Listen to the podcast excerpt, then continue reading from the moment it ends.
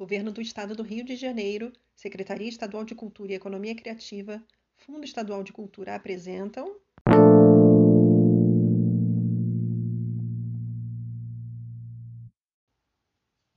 Contos Confinados, a primeira antologia de contos criados na quarentena. Ano Novo, de Alex Andrade. Tudo aconteceu tão rápido na vida de Soraya. Daquele ano passado, nem queria lembrar, exausta do trabalho na escola.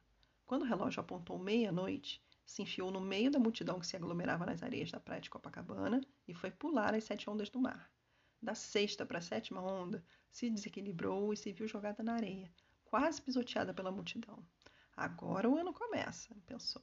Que nada, Soraya, só depois do carnaval, afirmou uma das colegas. E teve carnaval, este seria o ano. Feliz ano novo! Ainda brincavam ao retornar às atividades. Nem bem tudo voltava ao normal, um baque. Os telejornais anunciavam repetidas vezes: o mundo parou. O ano tão esperado por Soraya ficou congelado na imagem daquele tombo na beira do mar de Copacabana. Um novo normal estava por vir. Aulas online. Soraya quebrou a cabeça. Eu odeio aparecer em vídeo, resmungava.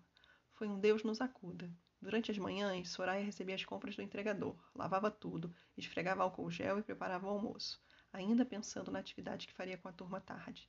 Soraya, olha o meu brinquedo. Soraya, meu filho fica ansioso com essa live. Soraya, a Manuzinha hoje não quer fazer aula online de jeito nenhum. Soraya, o Pedro reclamou que não consegue falar. Toca o telefone. Já acabou a live? E quando Soraya se deu conta, o relógio apontava meia-noite. Pensou em pular sete vezes, em contagem regressiva. Abriu a janela do apartamento e deixou o vento entrar.